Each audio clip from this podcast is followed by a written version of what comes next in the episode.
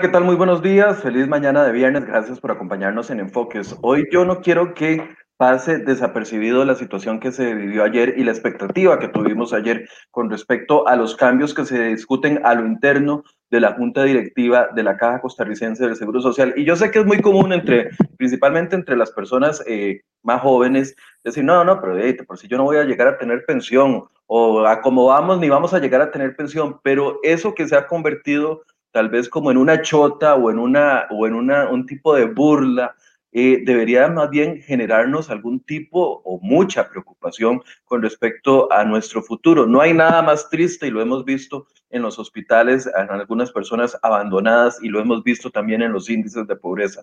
No hay nada más triste que la pobreza durante la edad de adulto mayor, durante la vejez. Las necesidades que algunos tienen, las necesidades que no se logran suplir porque ya se han ido los hijos, porque no, porque no hubo hijos, etcétera, etcétera. Muchas de las variables que vivimos podrían solventarse con una pensión digna, con una pensión por la que cotizamos. Bueno, ayer se estaban discutiendo algunos cambios que definitivamente yo creo que tenemos que prestarle mucha atención. Y antes de presentarle a los invitados del día de hoy, quiero que se visualice usted a los 65 años. No importa si usted tiene 40, si usted tiene 30, si tiene 21.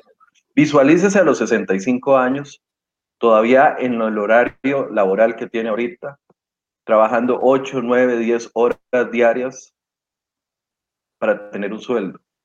A los 65 años, cuando ya el cuerpo no reacciona igual, cuando ya las fuerzas no son las mismas, cuando ya el cansancio no es el mismo que cuando teníamos 20.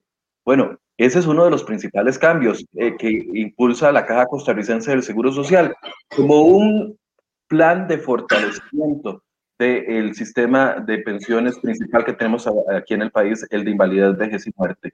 Bueno, vamos a hablar sobre esos cambios, sobre esas propuestas que está haciendo la Caja del Seguro Social y principalmente sobre qué podemos hacer como ciudadanos, porque al fin y al cabo es una decisión que toman nueve personas, nueve miembros de la Junta Directiva. ¿Dónde está nuestra voz? ¿Dónde está nuestro reclamo, si se puede llamar así, dentro de esta ecuación? Bueno, yo he invitado a dos personas. Uno que ustedes ya lo conocen muy bien, experto en análisis financiero, que es Daniel Zucker, y también a doña Yanis Sandy, quien es vicepresidenta de la Unión Médica Nacional, que ha levantado la voz este, este, este gremio por tratar de ser escuchados y por tratar de llevar ideas a, esta combinación de cambios que se tienen que aplicar, que también nos preocupa mucho. Voy a saludarlos a ambos y le doy los buenos días y a todas las personas que ya nos acompañan. Doña Yanis, buenos días, gracias por estar con nosotros. Muy buenos días, don Michael, muchas gracias a todas las personas conectadas en las plataformas de CR hoy. Que tengan un muy buen día. Daniel, buenos días. Muy buenos días, doña Yanis, Michael, Fede ahí en, en, cabina y a todos los que nos están escuchando, muy buenos días, feliz viernes para todos.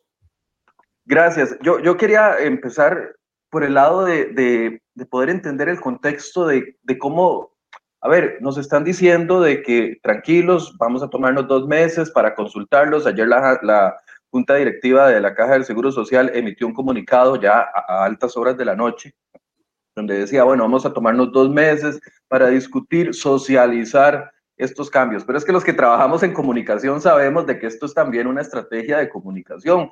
Suelto el, suelto el dardo, suelto la, la, la información dura, mantengo la expectativa de que se va a tomar una decisión y luego suavizo para que después venga el cambio de inmediato. Entonces quiero preguntarles primero cómo ustedes analizan la situación de la expectativa que se generó ayer.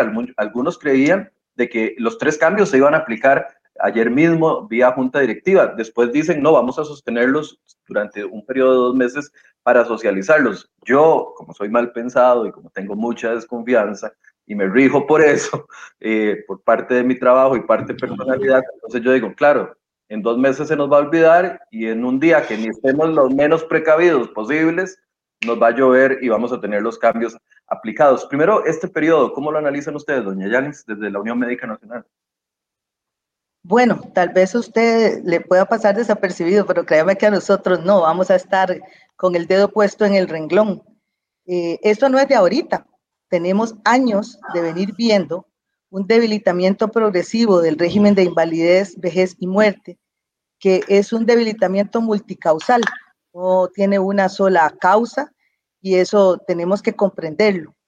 Eh, lo que pasó ayer fue el resultado de una presión social ejercida desde las voces de los frentes sindicales y los grupos de acción social que tenemos años de venir eh, organizando foros, diálogos, presentando eh, opciones viables para que el IBM se fortalezca.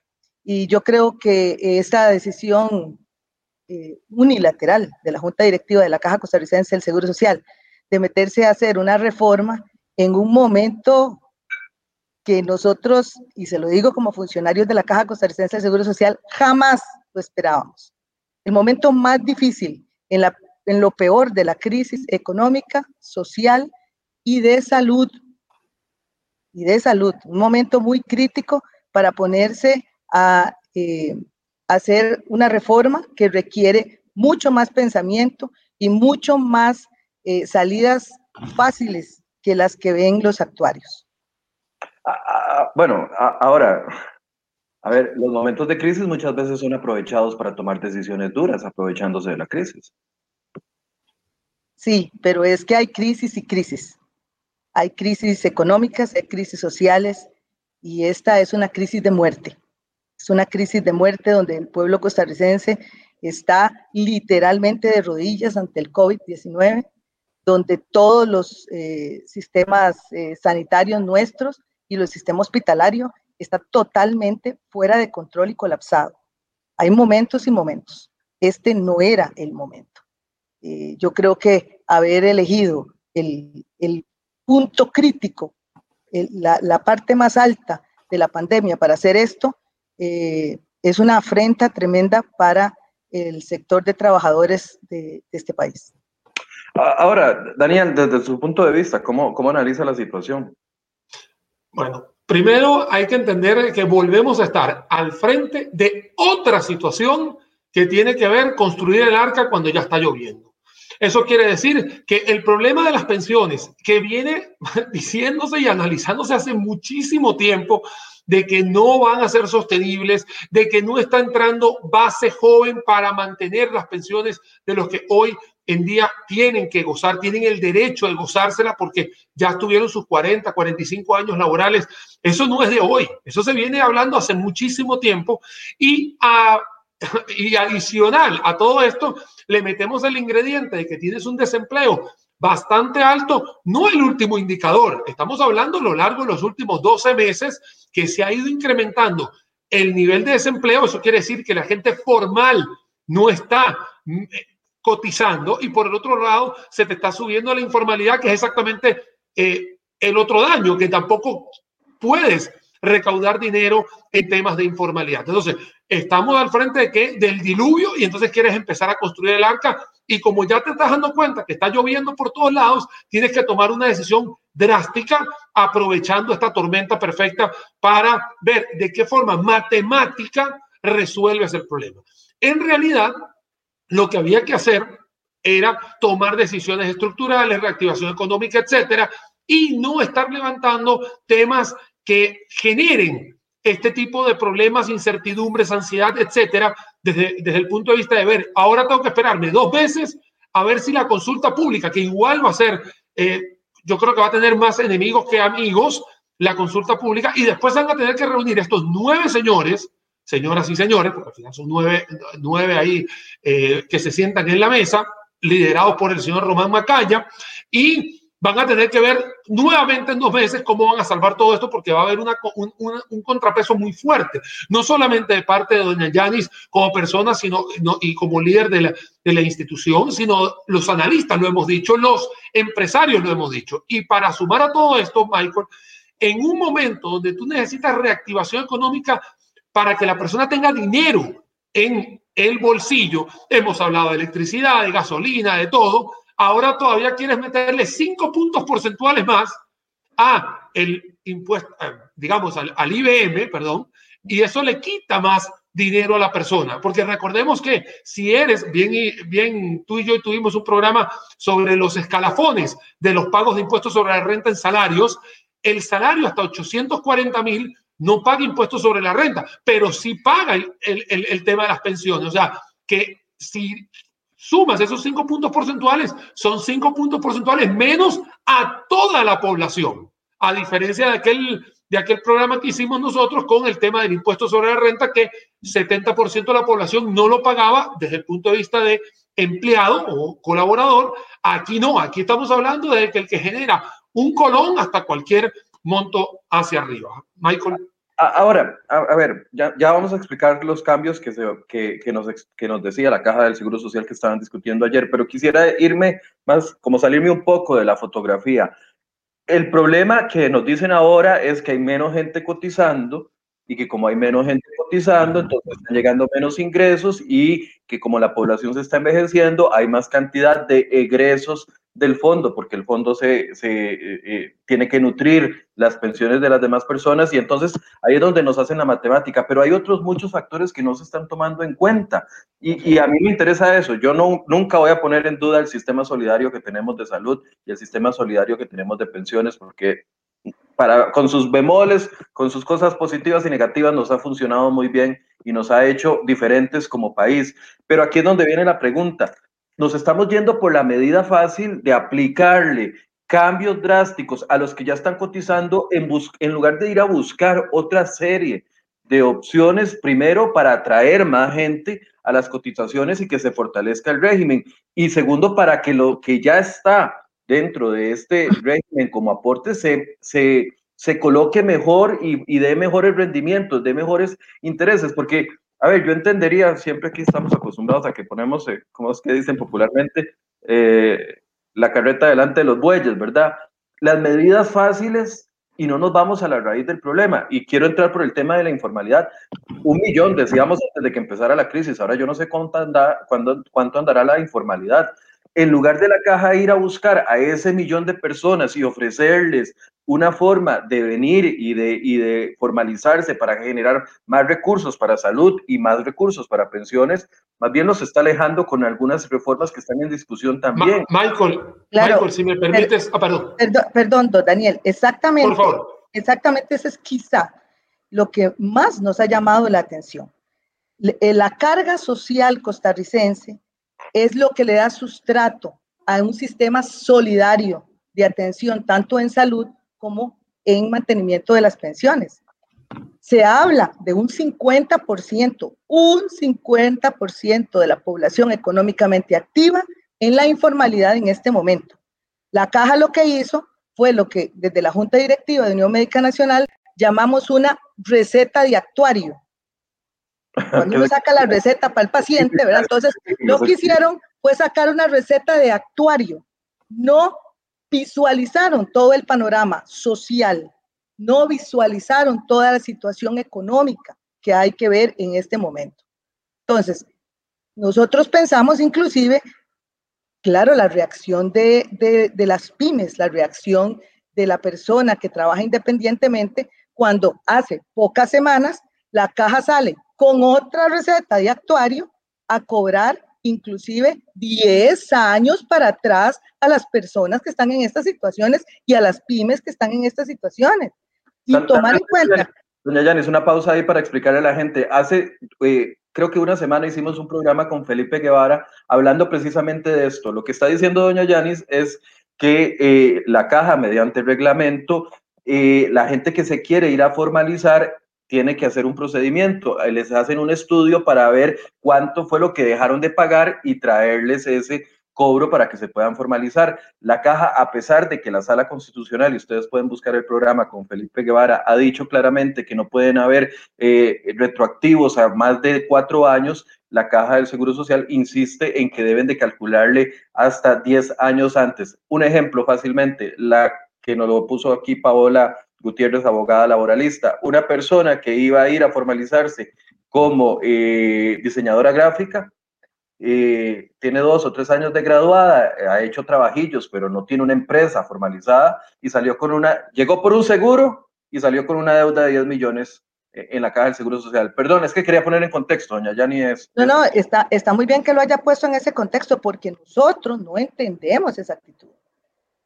Nosotros, inclusive, eh, eh, propusimos eh, traerse esa gente a la formalidad, con lo cual no solamente le va a dar oxígeno al régimen de validez, vejez y muerte, sino también al de enfermedad y maternidad y va a contribuir a la reactivación económica real de este país. No podemos tener esa gente más tiempo en la oscuridad. Y nosotros desde la seguridad social podemos cooperar con eso. Debe haber una metodología de carga social diferenciada en este momento para el trabajador independiente y para el pyme. Y nosotros, esa es una de las propuestas que hemos hecho y para la cual hemos tenido oídos sordos totales. A uno de quizá, quizá eso sería el principal tanque de oxígeno que en este momento necesita el IBM, porque como usted muy bien lo dijo al principio, don Michael, el, un régimen de pensiones se fundamenta en un sistema solidario en el cual yo ahorita estoy pagando mi cuota para que personas que ya están pensionadas reciban su pensión, que viene parte de lo que yo estoy alimentando al sistema y de lo que el sistema generó, que eso obviamente don Daniel es el experto y ahorita nos va, seguro nos va a dar una lección completa sobre ese, sobre ese tema. El sistema tiene que ser suficientemente capaz de generar recursos frescos por sí mismo con inversiones inteligentes. Pero el tema de la informalidad y de las pymes y el tema de cobrar retroactivos que nosotros no, no, no es que no, no entendemos desde ningún punto de vista, menos en esta situación. Lo que pasa, sí, es que, que, que, complicado no entender esto, o sea, es tan fácil de entender. Un millón y medio de cotizantes, le voy a cambiar todas las reglas para que coticen más y para que, perdón la palabra que voy a usar, doña Yanis, no la escuche, para que se jodan más los trabajadores, gracias, doña Yanis, para que se jodan más los trabajadores, pero tengo un universo de otro millón y medio que no está aportando al sistema y más bien lo estoy alejando, que, o sea, dentro de la lógica, ¿dónde está eso? Es que ahí es exactamente es donde no hay lógica. Yo en la intervención pasada dije, la, la solución es matemática. Claro, la matemática la quieren hacer con el, con el que está, Le subimos 5%, le pongo más años de, de, de, de, pensión, perdón, para pensionarse, o sea, todavía la, la, la, la, zanahoria te la dejo más larga, no te dejo, no te dejo pensionarte anticipadamente, aunque hayas cumplido las cuotas, que eso lo vamos a hablar, digamos, ahora un poco más adelante, pero lo que está claro es que la matemática la estás haciendo con el grupo que te está haciendo responsable para pagarte, cuando tienes un montón de gente que no la estás invitando a formalizar. Entonces, acá tienen que haber sinergias entre el Ministerio de Planificación, el Ministerio de Trabajo, el Ministerio de Economía y el Ministerio de Salud, que por supuesto ahí tiene la arista de Román Macaya, que, va, es el, el, presidente de la Junta Directiva de la Caja Costarricense del Seguro Social. O sea, ahí donde tiene que haber la sinergia. Yo, como caja, digo, yo tengo un problema de flujo, un problema flujo de caja, la gente, eh, eh, eh, flujo de caja, cash flow, no, no de la caja costarricense, flujo de caja no me está entrando, hay que buscar el dinero. Entonces, el dinero yo lo puedo buscar o agarro a los que ya tengo, que es lo que están haciendo, o voy a los que están informales e invito a que vengan. No les pongas trabas, no les pongas retroactivos, no le al contrario, invítalos, porque en realidad todo lo retroactivo nunca existió. Entonces, si yo llego, como dice Paola, gran amiga, dice, una, una peluquera llega a, formalizarse y sale con una deuda, esa deuda se contabiliza en las cuentas por cobrar de la caja y queda ahí como una cuenta. Cuando en realidad y, no, y, obviamente hay que buscar el abogado, hay que buscar el proceso judicial y vas incurriendo en otros problemas, que son aquellos pasivos en el cual por más que hagas la colocación, que ya doña Yani me decía, Daniel me va a dar una explicación, por más que hagas una colocación de compras de bono del, de, ya sea bonos del tesoro, bonos soberanos, eurobonos, que los, que los fondos de pensiones son los que se llaman el 42% de la deuda interna de Costa Rica, en realidad tienes una gran cantidad de cargas ineficientes que ahí se te va el dinero, cuando en realidad el dinero debería ser en retribución a invalidez, vejez y muerte, régimen de, de, régimen de pensiones obligatorio el complementario que es el ROP. O sea, ahí es donde deberías de, de tener. Quiero hacer un paréntesis, Michael, porque el Instituto Nacional de Estadística y Censos muestra también el problema demográfico que tenemos en Costa Rica. Hoy en día, la generación X, Y, Z son generaciones que están sobre los 40 años, que son los que están en la mitad o ya buscando las edades de pensión. Pero cuando estás hablando de los de abajo, de millennials, los millennials tienen una consideración de que no están teniendo hijos o no están buscando hacer procreación o la, o la, o la, o la población no está creciendo. Esto es un fenómeno que sucede en Europa, que sucede en Estados Unidos, etcétera. Aquí nosotros ya estamos previendo de que hay una población que no está, eh, que, que no está queriendo tener hijos. Al no tener hijos, eso quiere decir que esa base contributiva, que lo dice el INEC, no lo digo yo, voy a leer números, cada día o cada década que vaya pasando, en el 2020 tenemos un millón cuatro, casi un millón y medio de infantes por debajo de, de 19 años, pero para el 2050 vamos a tener un millón trescientas mil. Y uno dirá, ¿cómo voy a tener menos cuando en realidad estoy creciendo? Es porque poco a poco estamos teniendo menos hijos.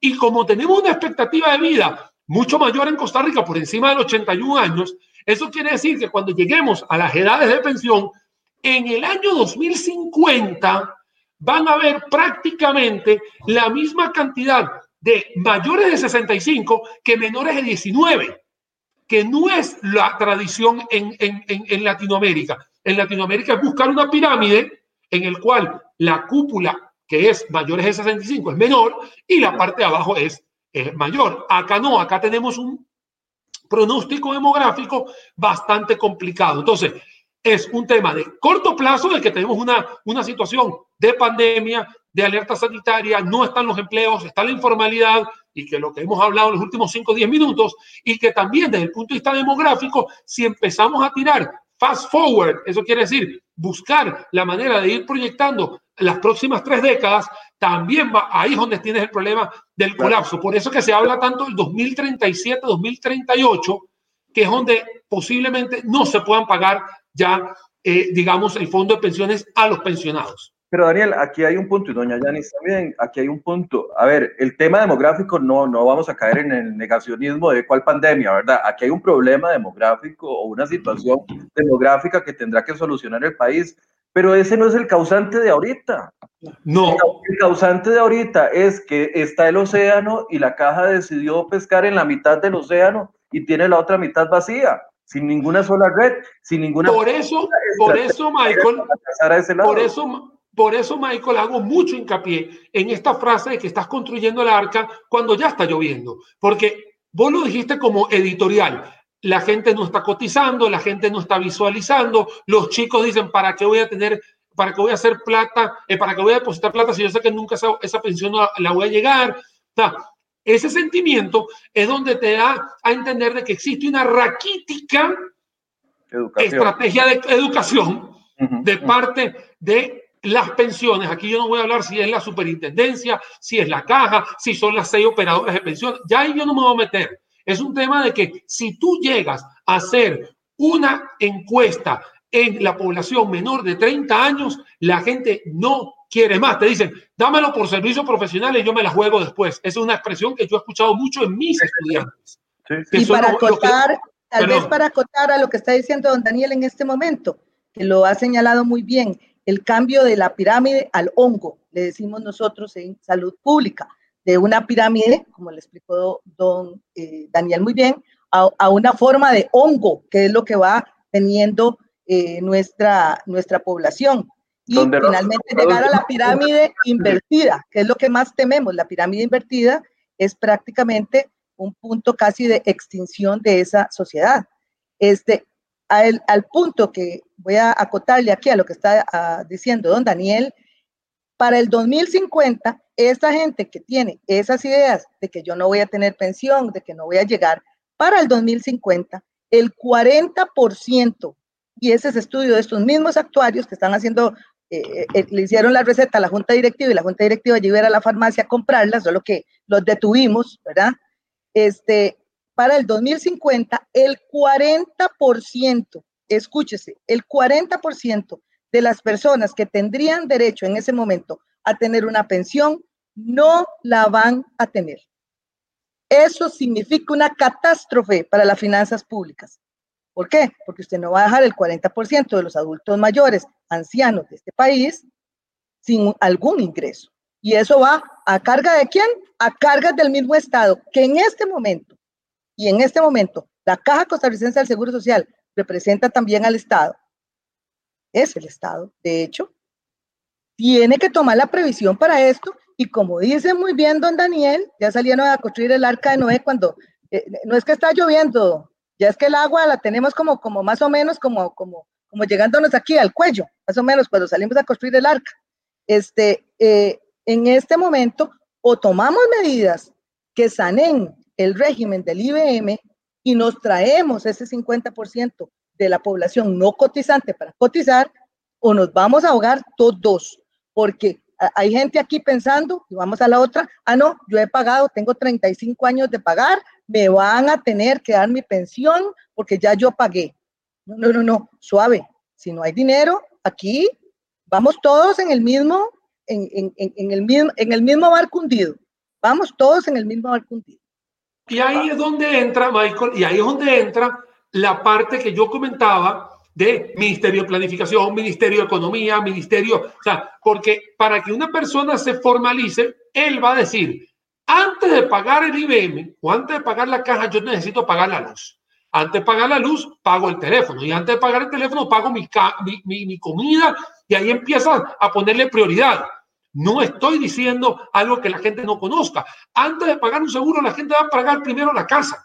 Y la, entonces, cuando tú empiezas a buscar la forma de beneficiar el bolsillo del costarricense, es ahí donde planificación y economía tienen que juntarse y decir, ok, tengo un problema en combustibles, tengo un problema en electricidad, tengo un problema en municipalidades, etc. No voy a hacer el programa sobre eso, pero lo que quiero es tirarlo como una arista importante para que la gente entienda por qué la reactivación económica no es eh, soplar y hacer eh, botellas, sino que tiene que haber una gran cantidad de decisiones estructurales para que todo el mundo puede hacer. Si yo invito a la formalidad a una persona que no está vendiendo nada, él mismo te va a decir, no te voy a pagar porque no tengo ventas, no tengo nada, no me deja, no me deja salir, me pone el placa impar, impar y ahí podemos hablar sobre temas de restricciones. La idea es que tiene que haber gente pensante dentro del gobierno que se junten para que sepan de que el problema del IBM o el problema de la caja no es de salud, o sea, no es un tema de salud, es un tema 360 de todo el mundo. Ahora, aquí yo sé, voy a decir una, una mala palabra para algunos sectores y que no les guste escucharla y que es terrible y que me, ya me va a llover en, en, los comentarios.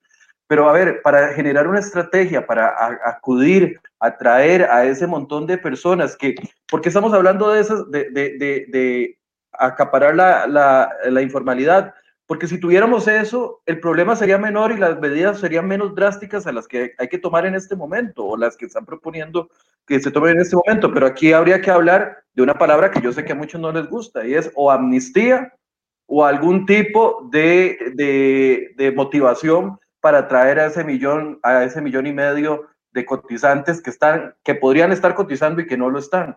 Yo sé que eso es muy, muy feo para algunos sectores. Nosotros pedimos, de hecho, amnistía en el, oficio que le enviamos al presidente de la República, a Román Macaya y a la Junta Directiva de la Caja. Porque es una amnistía sobre qué, como dice don Daniel, una amnistía sobre algo que no existió 10 años. O sea, tiene que existir esa amnistía para que arranquemos de aquí para el frente. O sea, no, no, no, no podemos ahorita ponernos, como dice don Daniel, ahí a revolcar lo que, que, hizo tres facturas, que no hizo la factura, y eso es un trabajo del equipo de gobierno completo, completo. Un proyecto de carga social progresiva debe salir inclusive casi que desde el seno de la Asamblea Legislativa, lo cual yo sé que en este momento es decir una, una, una cosa desastrosa, pero yo creo que todo el gobierno central ya tiene que generar desde su eh, desde todas sus plataformas, tanto económicas como sociales, una política conjunta donde la caja coopere y entienda, entienda que no podemos cobrar esos retroactivos. Y que esa amnistía no es una mala palabra, don Michael, no es una mala palabra. al contrario, al contrario. Unos me, me, llovían cuando hablábamos de amnistía, pero bueno. No, no, no, no. A mí me parece que aquí el tema de amnistía es una palabra que hay un sector que la odia porque no se la dan a ellos, sino que se la dan a otros, ¿no? Entonces, entonces empiezan las peleas. Pero en realidad, una amnistía sobre qué si no has hecho nada. O sea, vuelvo a repetir, lo que dijo Paola, lo que dijo doña Yanis, aquí lo volvemos a repetir. Que yo venga, me quiera formalizar y de repente salga con las tablas en la cabeza porque me metieron 10 años de multa, la vas a contabilizar. Entonces, ve, ve todo lo malo. Alejaste a la persona, le metiste un pasivo que no existe y que nadie te lo va a, pagar. Empieza a crecer la deuda sumado a 10 mil, 15 mil, 30 mil personas que les va a suceder lo mismo. Entonces, en 15 años vamos a decir, es que la deuda de la caja es enorme. Y cuando te das cuenta, la deuda en realidad hay una parte que no existe. Se la inventaron porque lo que hicieron fue alejar a la gente. Usted lo que tiene que hacer es, en vez de buscar la matemática adentro de los cotizantes, Busque la matemática afuera. Busque la matemática de agarrar a toda esta gente y decirle, véngase para acá. Ahora, todo el mundo dice, hay que buscar a, los informales. Eso es una cosa. Usted también tiene que buscar la forma de optimizar el sistema. Porque hay una gran cantidad de gastos que se hacen, como pasa en Recope, como pasa en el ICE, como pasa en Cerro, como pasa en cualquier lugar, en mi empresa, en la empresa de Doña Yanis, en cualquiera, de que usted tiene que seguir optimizando todo esto. Gracias a Dios, y los, y se los cuento, los estados financieros del el IBM, de la caja, todo está al, al, público, ¿no? Porque son eh, eh, eh, entidades que, que tienen que, que ser auditadas. Y entonces te das cuenta que del año 2019 al 2020 se te suben los gastos.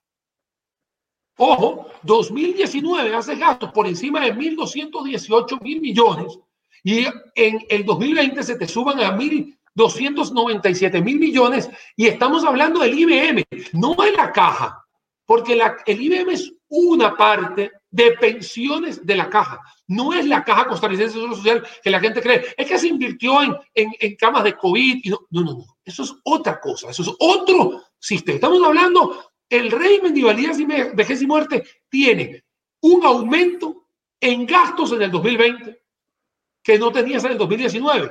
Es ahí donde tú tienes que buscar la forma de decir qué es lo que me está sucediendo. Si bien es cierto, hay más pensiones que tienes que, que, que, pagar, en donde más se te está eh, subiendo y te das cuenta que hay administración eh, médica, que hay otros rubros que también estás incurriendo dentro del IBM. Eso es parte también de la optimización de tus, de regímenes o de tus empresas y todo esto. Y como tercer lugar, yo sé que lo estoy repitiendo y lo vuelvo a achacar otra vez, las decisiones no puede ser de nueve personas donde no estén los jerarcas del país que tienen que llevar a la mano todo el 360. No es un representante de, es al ministro y a la ministra de Economía, al ministro y ministra de Planificación. Sí, esos son los que tienen que saber esto para ayudarnos, porque el, régimen de invalidez y vejez y muerte es obligatorio. Es algo que está por ley. No es algo que es em, que se le antojó o que cualquier. Es algo que está por ley. Entonces, si es por ley, también tiene que haber algo con la Asamblea. Ahora me voy a ganar a los diputados también. Pero en realidad la Asamblea también tiene que buscar la forma de tener un representante y decir, hey, ¿qué necesitan que cambiemos para mejorar todo esto? Pero Ahora, si no hay nadie, ¿cómo hacemos? Que nos quedamos fuera. Nos, nos, extendimos un poco en este inicio yo lo que quería era también explicar los tres puntos que están en discusión en este momento. Entonces voy a mencionarlos para pedirles una opinión. El primero es que se eliminaría gradualmente la pensión anticipada sin costo. Esto quiere decir que eh, las personas eh, Dice, esto quiere decir que al 2029 hombres y mujeres tendrían la misma edad de retiro de 65 años. Esta es la propuesta que se discutía y se discute actualmente. Entonces, eh, las mujeres ya no podrían pensionarse a los 59 años y 11 meses, como está ahorita eh, establecido, y los hombres a los 61 años y 11 meses. Ese es uno de los primeros cambios. El segundo eh, cambio es que la fórmula de cálculo propuesta tomará en cuenta los mejores 300 salarios cotizados por las personas en toda la carrera laboral actualizados a un valor presente y no los salarios de los últimos 20 años. Y además, el tercer cambio es que eh, se recomienda que la cantidad adicional en el cálculo de la pensión, es decir, pasar a considerar 20 y 20, de 20 años a 25 años de cotizaciones. Me enredé todo. Pero, ¿qué, qué opinan ustedes de esos tres cambios? Bueno, e, es que los tres cambios, imagínese usted, como, como bien dijo don Daniel al principio, es teniendo ya las cuotas necesarias para pensionarse, no poder pensionarse. En el caso de los derechos de las mujeres, un retroceso de 50 años en los eh, derechos que, que las mujeres que realizan multitask, o sea, múltiples, múltiples tareas al mismo tiempo, y eso se ha considerado el impacto sobre la maternidad y el impacto sobre las eh, tareas múltiples que las mujeres eh, realizamos en, nuestra vida.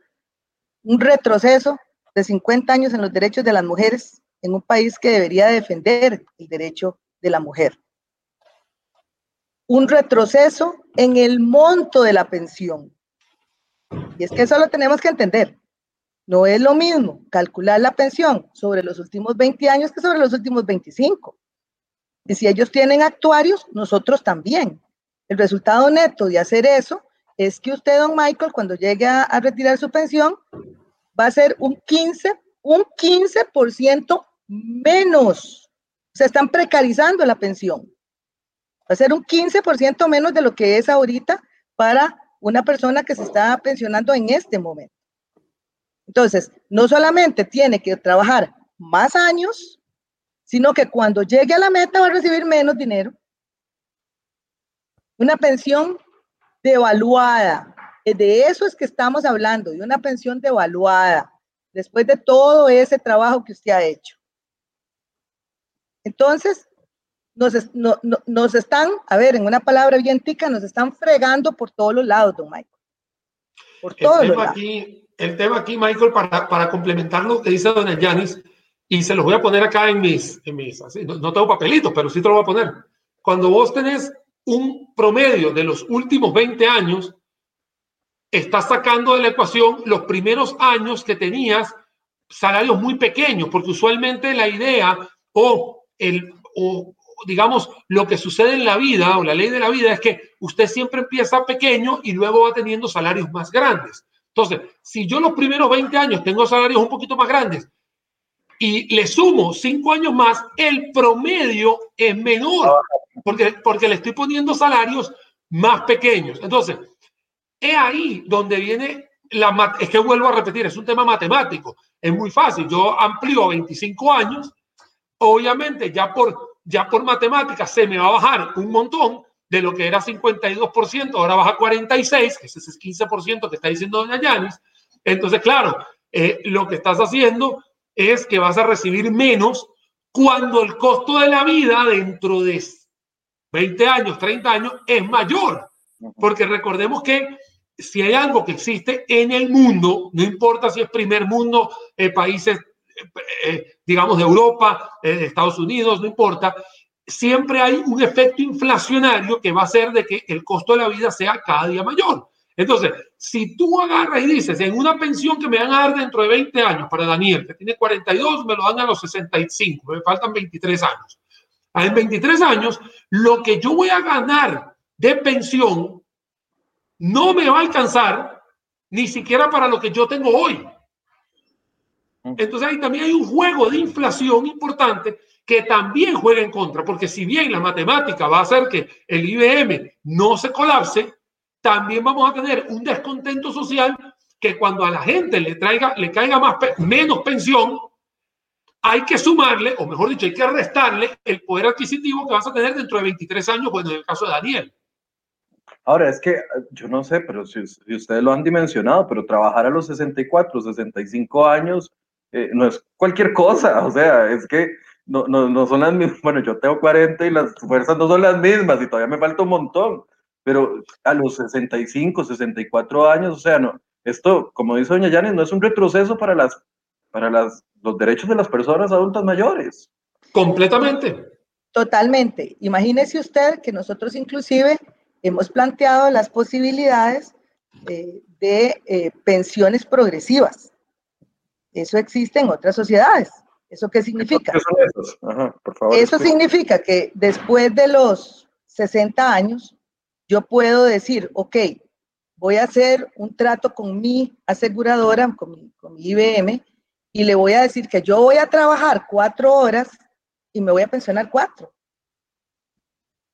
A ver, o voy a trabajar seis y me voy a pensionar dos. Ajá, como una pensión es, es, una, es, una, es, un, es, un, es un mix en el cual usted sigue cotizando según su, su capacidad, su fuerza, sigue cotizando, o sea, sigue aportándole al sistema, pero al mismo tiempo va metiéndose en esa realidad que dice don Daniel de que soy pensionado, de que obviamente no hay un sistema de pensiones en el cual usted pase de ganar X a ganar X. Eso no existe. Eso no existe. Usted cuando se pensiona va a recibir un porcentaje de lo que usted está ganando en este momento como trabajador activo. Eso sucede en todos los, en todos los sistemas de pensiones. Pero draconianamente poner las cosas así de esta forma, imagínese que una persona que comenzó a trabajar a los 19 años, para darle un ejemplo de un trabajador que comenzó en una labor, digamos, manual, un obrero de construcción, o que comenzó a los 19 años a trabajar, calcule a los 65 años el número de cuotas que tiene, que ya es sumamente importante, si no ha dejado de cotizar en todo el, ciclo de su vida, y con el tipo de trabajo muy pesado que tiene físicamente, cómo va a estar. Entonces, eh, es, ese, es, esos tipos de, de, pensamiento son también un retroceso, porque, y, un poquito devolviéndome un segundo al, al, tema del aumento de los gastos del IBM, recordar que es que la generación del baby boom se está pensionando en este momento.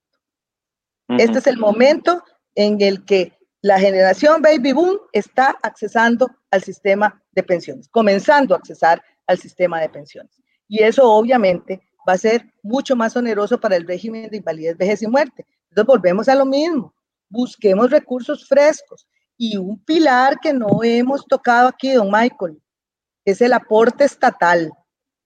El régimen del IBM se nutre de tres rutas, el aporte del trabajador, el aporte del patrono y el aporte del Estado. Y el Estado es el principal deudor moroso en este momento de la Caja Costarricense del Seguro Social. Okay. ¿Y a dónde está en esa, eh, en esa, en esa modificación que estamos haciéndole al régimen una estrategia para que el Estado le devuelva los cientos de miles de millones que le debe al IBM? Porque le debe como patrono ¿Mm? Vea usted qué grave. Le debe como patrono, porque el Estado también es patrono. Tiene una dualidad ahí. Le debe como patrono y le debe mucho del aporte que como Estado le debe hacer al IBM. Y eso no está en discusión en este momento. Ah, eso no se toca. Ok. Eso no se discute. Volviendo al tema de la... Ajá. Termine la idea. No, ¿por qué? No, a ustedes les han respondido, doña Yanis, como No nos han respondido. estamos preguntándole al señor presidente de la República y a, y a don Román y a la Junta Directiva por qué eso no se toca. ¿Por qué ese tema no se habla? Eso es parte de la discusión. Porque muy bien lo dijo don Daniel, no es una sola causa. La situación que tiene el régimen ahorita es multicausal. Y no solamente esa parte, sino la parte de cómo se ha manejado las inversiones del IBM en los últimos 20 años, para nosotros es importantísimo que quede claro delante del país. Cómo se ha manejado la cartera de inversiones y en esto pues el experto es don Daniel, él sabe que las inversiones deben de hacerse de una manera para que el, el fondo rinda sus, sus beneficios, porque no solo es lo que yo pongo, no, es lo que el fondo bien manejado genere. Genere. ¿Qué hice yo como administrador de dinero con ese fondo? Ahora, mucha gente está haciendo el, hablando del tema de la edad. Dice, bueno, si aquí en el país no hay ni trabajo para los mayores de 40, ¿qué trabajo habrá para los mayores de 60 años que quieran, eh, que tengan que seguir aportando hasta los 65? Que eso es también una realidad de, de, de, la composición laboral que tenemos y, y de cómo se, y, de cómo se contrata acá en el país. Eso es un, tema a considerar incluso. Lo, a mí lo que, a mí lo que, a mí lo que... tenga 61 años y haya trabajado todo eso, si no cumplo con las cuotas a los 65, si se hiciera el cambio, igual no me va a tocar pensión. A mí lo que me llama la atención acá es el polvorín que se genera detrás de todo esto y eh, al principio de la entrevista lo habíamos comentado para rescatarlo, es que ahora hay que estar dos meses más a ver qué va a suceder. Mientras tanto, el, el, tiempo corre.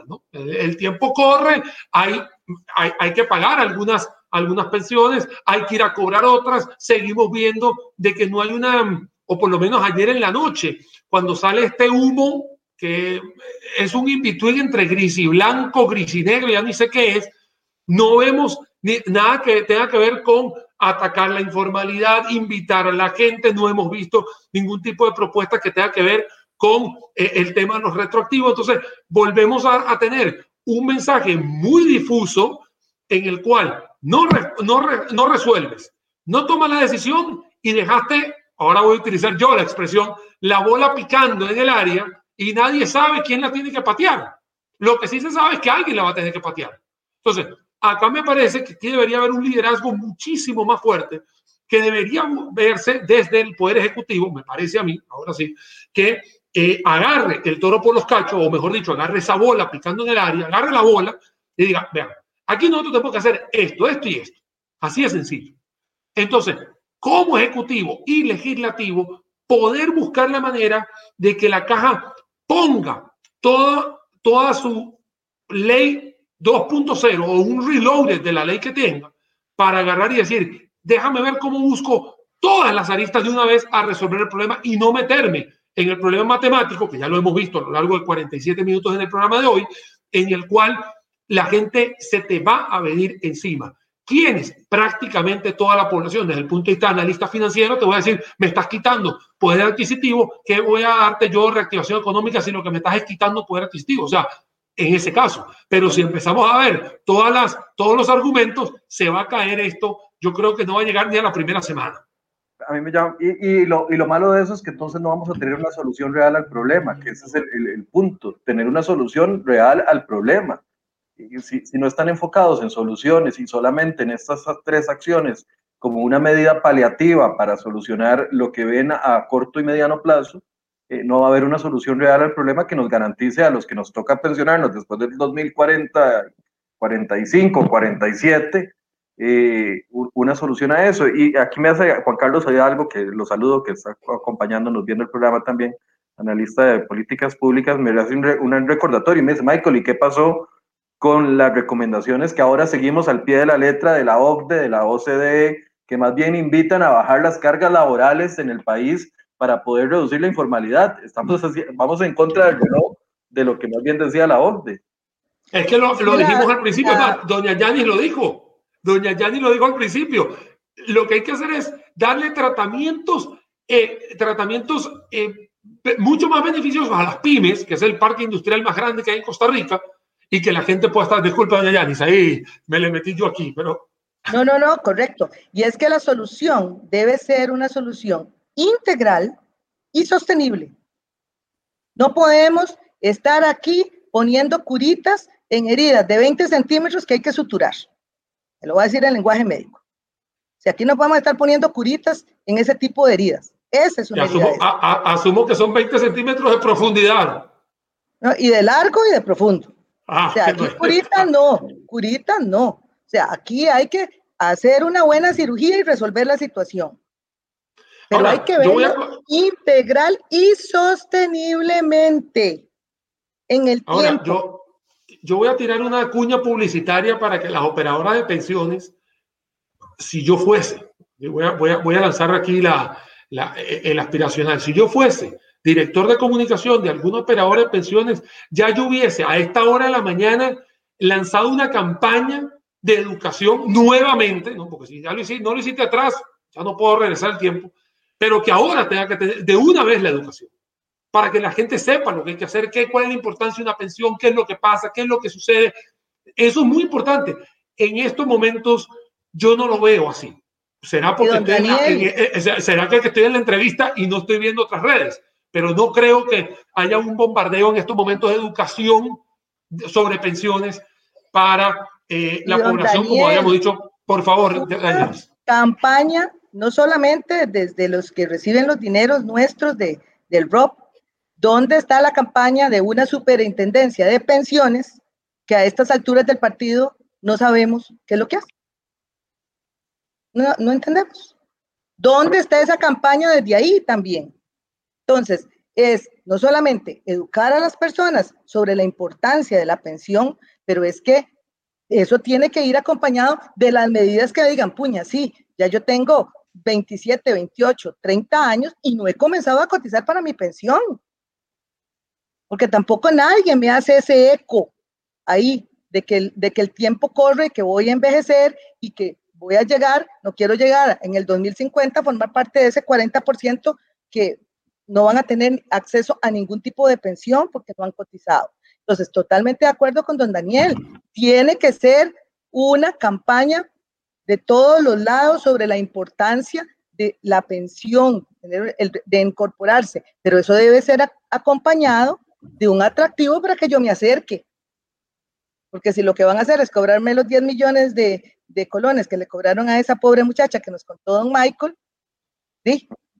Aquí en Buen Tico, ¿qué hace usted? Salgo corriendo. Correrse, correcto. Ahora, eh, ah, ah, pensando un poco en esta última parte del programa en soluciones y de lo que se está presionando desde los gremios a tomar en cuenta. Entonces, uno es el tema del alcance del, del sector informal para poder fortalecer el régimen. ¿Qué otra cosa, doña Yanis? Un análisis de, eh, y, y no un análisis, ya el análisis está hecho actuarialmente no, la propuesta gubernamental para pagarle al IBM los cientos de miles de millones de colones que le debe. Porque es que usted también cuando está pensionando personas cuenta con todos los ingresos. Y entonces de ahí, si, si, si hay uno que, que, que, que es el que está requete moroso, bueno, ¿qué voy a hacer con el más moroso? ¿Qué voy a hacer con ese? Nadie ha mencionado ese tema en este momento y es un tema grave y delicado grave y muy delicado. Entonces, es eso, es además considerar otras opciones eh, para eh, traerle recursos frescos al IBM. O sea, nosotros vimos durante años propuestas inclusive de, de generar algún, algún ingreso fresco proveniente eh, de, otros, de otras fuentes hacia el, hacia el régimen. O sea, no cerrarse en decir, lo único que puedo hacer es cobrar. Y la otra cosa es un análisis consensuado con expertos de a dónde invertir bien el dinero del IBM para que sí me genere bastantes recursos que sean un colchón para la institución, un colchón sano de inversiones, una cartera de, inversiones, de inversiones más sana y tal vez más agresiva, eh, pero con un margen de seguridad para el sistema. Ahora, ¿será factible pensar efectivamente de que estas tres iniciativas que yo sé que han pasado por un proceso interno dentro de la caja y yo sé que esos, eh, el gerente de pensiones lo ha dicho, el señor Barrantes, esta es la ruta a la que hay que ir. ¿Será factible pensar que en dos meses las recomendaciones que se han dado durante años van a tomarse en cuenta y van a ceder en, este, en estos cambios que afectan directamente al asegurado? Bueno, es que, es, que, mire, es que no tenemos dos meses de, estar hablando ni, ni, ni los días que tenemos aquí para atrás. En este lapso de dos meses, ¿usted cree que van a cambiar de opinión y girar toda la, la estrategia de, de, donde están ahorita a esta otra, a esta otra estrategia? Mire, don Michael, ¿usted cree que ese humo gris que dice don Daniel que salió ayer ahí de las chimeneas de la Avenida Segunda virtual, porque bueno, en la caja todos estamos en virtualidad, los que pueden, porque es, es una medida de contención importante para esta mortandad que tenemos del COVID. Este, ese humo gris que salió ahí fue producto de que este, reconsideraron, no, fue producto de que todos los sectores, todos, y aquí vamos todos, los sindicatos, los sectores sociales, los sectores empresariales, golpearon la mesa. Y le dijeron, un momento, señores, así no es la cosa. Entonces, no estamos aquí improvisando nada. Tenemos años de mesas de diálogo. Unión Médica Nacional pertenece al foro Mario de Bandas Brenes, que involucra el grueso del sector sindical y de los sectores sociales de este país, que ha ofrecido soluciones por escrito a la Junta Directiva y al Gobierno de la República. Entonces, claro, ahora que tengo la casa ahí ya 80% quemada, voy a llamar a los bomberos. En estos dos meses, todo eso que ya se les propuso, y como dice muy bien don Daniel, esto tiene que salir desde el liderazgo del gobierno central. Y va a tener que hacerse, eh, también yo creo, Michael, que acá, eh, como buen comerciante, vas a tener que ir a buscar cómo negociar con aquellas personas que no te han pagado y que no han podido pagarte, ¿no? Eh, recordemos que han habido reducción de jornadas, reducción de salarios, reducción de una cosa, reducción de la otra y restricciones y no sé qué. Y la caja va a tener que agarrar y buscar y decirles, hey, al igual que pasa en el sistema financiero y al igual que estamos haciendo en el sistema comercial y en todo, vamos a tener que ser flexibles. Hemos tenido que ser flexibles. Entonces, ya no puedo llegar con los tacos de frente a decirle, me debes un millón de colones y por mora me debes dos. O sea, ya, o sea, vas a tener que ir a buscar una negociación para ir a buscar los recursos. Entonces, sumado a lo que está doña Yanis, porque vamos a repetir lo que está bien, vamos a sumarle también una gestión de cobro que sea más flexible. No es un tema de amnistía ni de perdonar, no sé qué, pero también entender lo que está sucediendo. No es lo mismo irle a cobrar a una, un área como un supermercado que no ha tenido ningún tipo de afectación operativa a un sector turismo. O sea, estoy hablando de dos, dos polos totalmente opuestos. O sea, me, explico. El, el, un hotel en, en, en, una playa, él no te está pagando, el, el, digamos, toda la carga social porque sencillamente tiene temporada cero. O sea, entonces, no es que esté defendiendo yo uno al otro, estoy explicando de que existen sectores que hoy en día, al igual que se le ha hecho a nivel financiero y bancario, bueno, va a tener que ser también en la parte de los seguros cómo ir Ah, que te permito que me abones 25%, que me abones un 50%. Bueno, hay que ir a buscar, hay que ser flexible. Si hay algo que dejó esta alerta sanitaria a lo largo de los últimos 16, 17 meses, es que hemos tenido que ser disruptivos, hemos tenido que ir a buscar diferentes cosas, las, las recetas, esa palabra, ahora, como ya dice, eh, usó la del arca, ahora yo utilizo el recetario. Esas recetas de hace 15, 20 años no sirven ahora. Estamos en otro momento, en otra situación. Entonces, vamos a tener que ser flexibles. No podemos tapar el sol con un dedo ni tampoco podemos decir, es que aquí en la ley lo dice. Sí, yo sé que lo dice, pero el entorno es totalmente diferente al que tenías en el 2019. O sea, hace 15 meses atrás. Entonces, creo que también es parte importante de ese liderazgo de la caja, del ejecutivo, del legislativo, y quiero meter también unos, unos ministeriales para que podamos tomar la decisión. Que tenga que ser en los próximos dos meses. Yo lo haría en las próximas dos semanas. Yo no le puedo. Esto, esto no es un diagnóstico. Me disculpa, ni utilizando terminología que no es mía, pero esto no es un diagnóstico de hoy. Este diagnóstico tiene años. y si tú me dices, a mí que hoy, después de tantos años, no te sabes la, la cura, te está saliendo peor que la enfermedad. Había muchas preguntas, pero eh, quiero cerrar con una, a ver qué opinan ustedes, porque algunos han dicho, bueno, entonces la solución es en pasar de un régimen de invalidez, vejez y muerte solidario a un régimen de capitalización individual y que cada uno al final reciba lo que, lo que cotizó y lo que aportó y listo. Eh, yo sé que esto no sería para nada fácil, se habría que derogar prácticamente la ley de invalidez, vejez y muerte y hacer una ley nueva, pero, pero planteando ese escenario para algunas personas que tienen esa duda, ¿eso es factible? ¿Cómo lo analizan?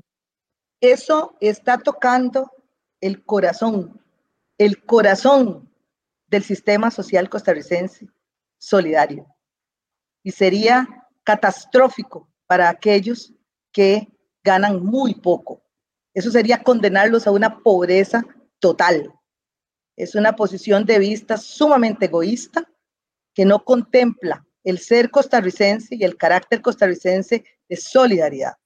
Y tal vez para aportar a lo que don Daniel dijo, ese liderazgo que debe tomar el gobierno central y obviamente la institución, la Caja Costarricense de Seguro Social, es un liderazgo que pasa por el diálogo con todos los sectores.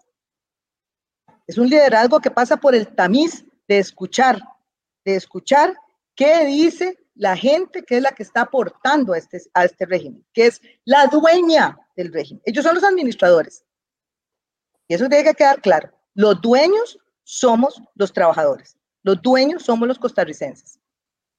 Entonces, el, el liderazgo es un liderazgo para guiar un diálogo consensuado que ya no se va a avanzar. Esto es un enfermo crónico, como dice don Daniel.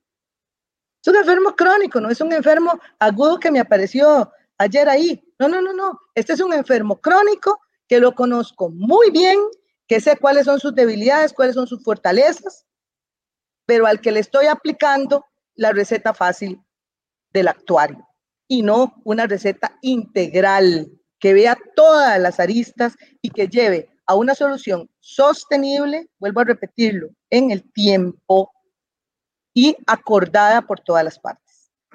Gracias a doña Yanis eh, que nos acompañó esta mañana. Daniel, una conclusión. Claro, a mí me gustaría tocar un tema que yo sé que, que, podríamos dar otro, otro programa, pero eh, cuando uno dice eh, aportes, a mí también me hubiese gustado que ese 10% que está cargado al presupuesto nacional de las pensiones, que muchos le dicen pensiones de lujo, me, encantaría traérmelas al IBM para que vean cómo cambia también el panorama cuando todas las personas que están apostándole a una pensión de lujo empiezan a cotizar y empiezan a cotizar y no hay que cargárselo al presupuesto nacional. Otro gallo cantaría. Pero bueno, no vamos a hacer otro programa de eso, Michael. también un billón de colones al año, ¿verdad? Eh, ojo, vuelvo a repetir, no voy a empezar a las nueve otro programa, no vamos a empezar otro programa, pero lo que sí está claro es que hay las soluciones, el diagnóstico está hecho hace mucho tiempo y me parece, vuelvo a repetir, utilizando la analogía de salud, creo que la cura nos puede costar más caro que la enfermedad si no tomamos a tiempo esta parte previsiva, tomar las resoluciones y las decisiones en las próximas dos semanas. Eso sería. Gracias, Michael, y un placer compartir con usted, doña Yanis. Siempre es un placer. Un placer, don Daniel. Mucho gusto. Y a don Michael, muchísimas gracias por tomar en cuenta la voz de la Unión Médica Nacional. Gracias a la Unión Médica Nacional, doña Yanis, que es la vicepresidenta, Daniel Zúcar, que nos ayuda a entender eh, temas financieros, a todas las personas que nos están escribiendo. Gracias por el espacio. Por supuesto, cuando brinde un espacio el gerente eh, de pensiones de la caja, el señor Barrantes. Vamos a estar haciendo una entrevista a profundidad con él con respecto a eso. Ayer salieron bastante tarde de la junta directiva y no hubo oportunidad de poderlo tener acá, pero vamos a generar los espacios necesarios y por supuesto en un par de meses vamos a estar retomando el tema a ver qué ha pasado y cómo se va a finalmente solucionar, si es que vendrá una solución y si vendrá una decisión política. Es que a veces se les olvida a los políticos las grandes crisis latinoamericanas, y los señores que están aquí no me dejan mentir, en grandes crisis en varios países latinoamericanos, no se han disparado por la pobreza, no se han disparado por el desempleo, no, se han disparado por el tema de pensiones. Cuando se le ha metido los gobiernos a, sacarles del bolsillo a la gente lo que han ahorrado para el final de su vida, cuando se han metido los políticos a cambiarle las reglas sobre las pensiones, ahí es donde las grandes crisis latinoamericanas se han generado. Así que ojalá que vean para afuera y tomen en consideración esto. No es una amenaza, claramente, es una sensibilización de los temas que verdaderamente eh, llegan al corazón de los ciudadanos. Gracias por su compañía en todos los programas de esta semana. Los invito el lunes. Vamos a tener más de enfoque a partir de las 8 de la mañana. Muy buenos días.